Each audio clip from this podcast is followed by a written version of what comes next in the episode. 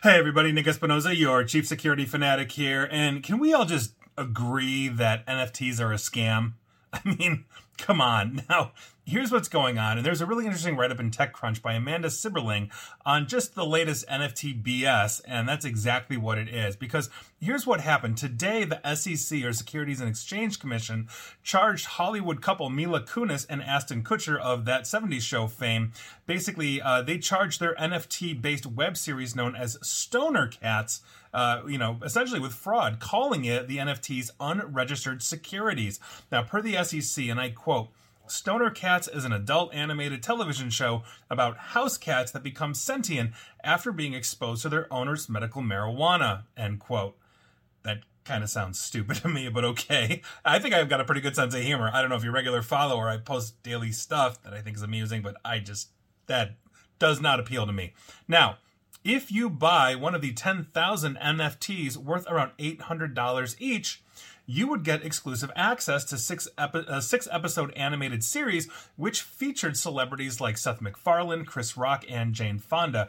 Even the Ethereum co-founder Vitalik Buterin was in the show as well, which kind of makes sense if they're trying to basically merge it with this. So every time one of these NFTs was sold, the original owner would own uh, basically earn a 2.5% royalty. So in the marketing, Stoner Cats basically emphasize, quote, the more successful the show, the more successful your NFT will be, end quote. In other words, they're trying to hitch it to something that they think is going to be stable and improve over time. Stoner Cats was going to be a big hit. Everybody want the MF- NFTs. There's a limited amount, therefore the price would go up. Now, the Stoner Cats social media accounts, on top of this, continued to promote the resale of these NFTs, and since they strongly suggested a return on investment, the SEC declared that Stoner Cat's NFTs were unregistered securities.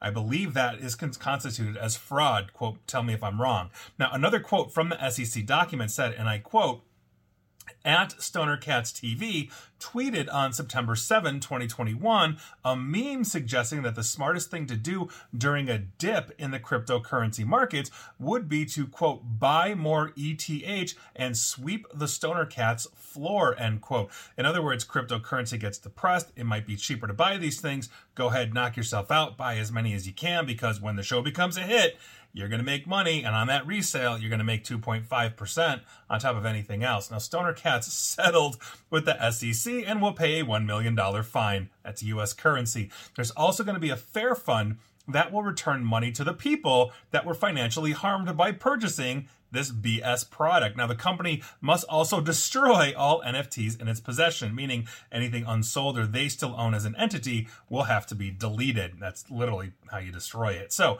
the SEC has been cracking down on celebrity endorsed crypto projects uh, for the last few years or so because everybody's getting ripped off. Look at FTX. My God, I mean, the bomb is still dropping with that one, and we're gonna. It's gonna be years until we see people basically have heads roll in court. Now, last year, though, Kim Kardashian reached a $1.26 million settlement with the SEC over failing to promptly disclose that she was being paid to promote a crypto asset security sold by Ethereum Max. So, yeah, it's a total scam. OpenSea, one of the largest NFT markets, uh, basically admitted that um, 80, at least 80% of NFTs in their system were either spam, scams, or otherwise fraudulent. On top of this, prices just died hard as people realize that the only thing you own is a piece of code for a lot of money. I mean, look at the Bored Ape stuff. You know, oh, I own the original Bored Ape. Well, yeah, I can get a screenshot of it and enjoy it myself. And I may not own the actual code, but at least I've got it. Unlike, like, let's say an original painting that is an actual tangible thing. You're basically uh, base, uh, banking on the blockchain to keep this thing going. And, and that's the, just the good faith and trust of stuff whereas actual tangible art is a lot different you know and there's whole studies on that. I'm not an expert in that but but it is just crazy on top of it it's fear of missing out that drives the market and, and so that's what happened with Azalea cryptocurrencies and nfts people saw something blow up really quick. They were not in on the ground floor. And it basically becomes one big, massive pump and dump scheme because I'm the first one with NFTs. I made a ton of money. I cashed out. Everybody's then getting into that. Oh my God, oh my God, oh my God. And then boom, the bottom falls out. Everybody's left holding the bag. And so why anybody would want this is beyond me.